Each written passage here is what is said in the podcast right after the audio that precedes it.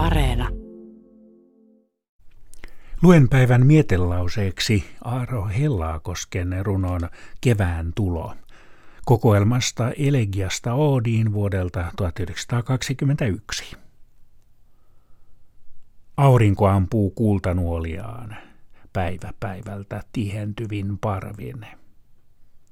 Päivä päivältä kauemmas pohjoista kohti. Jokaisen hangen harjalle ne sataa, kylkeen jokaisen mäen, kaikkien talojen akkunoissa ne välkkyvät. Jokaisen sydämen lävitse käyvät jättäen jälkeensä hennon kipinän, joka kytee ja kytee ja paisuu liekiksi, täyttäen jokaisen rinnan, loistaen jokaisen ihmisen silmistä. Niinpä muuanna päivänä humisee lämpöinen tuuli, räystäät soittavat aamusta alkaen, purot paisuvat, jäät tummenevat.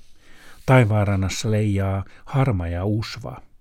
Ensimmäinen pyöreä pilvi, kesän pilvi liukuu pinnalla korkean sinisen taivaan.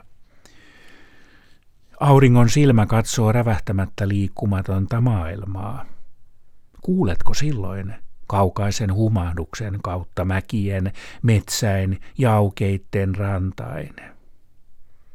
Kevät saapuu, kevät saapuu.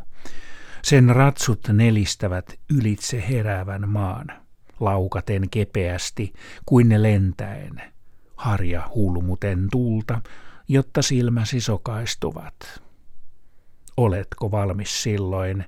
Taidatko hypätä ohitse kiitävän hetken selkään, ilman satulaa, ilman ohjia? Taidatko laskea ylitse heräävän maan? Viikon mietteet toimitti Raili Tuikka.